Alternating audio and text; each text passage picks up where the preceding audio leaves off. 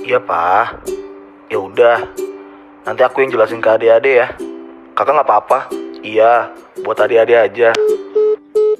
Kenalin, gue si Sulung. Si paling merasa bisa ngelakuin semuanya sendiri. Si pendengar yang baik, ya walaupun kitanya sendiri lagi nggak baik-baik aja. Kalau tengah malam sering banget mikir, kalau mama papa udah nggak ada, bisa nggak ya besarin adik-adik sendiri? Hah, berat, berat banget malah. Buat adik gua tolonglah, kalau dikasih tahu ya nurut, toh buat kebaikan lo juga kok. Buat mama sama papa, anakmu ini udah besar, udah bisa kok diajak diskusi masalah keluarga dan cari jalan keluarnya bareng-bareng. Udah ah, udah cukup nurunin gengsi buat cerita beginian. Oh iya, untuk para sulung di luar sana, jangan lupa untuk belajar dari pengalaman. Dan jangan malu belajar sama yang udah berpengalaman.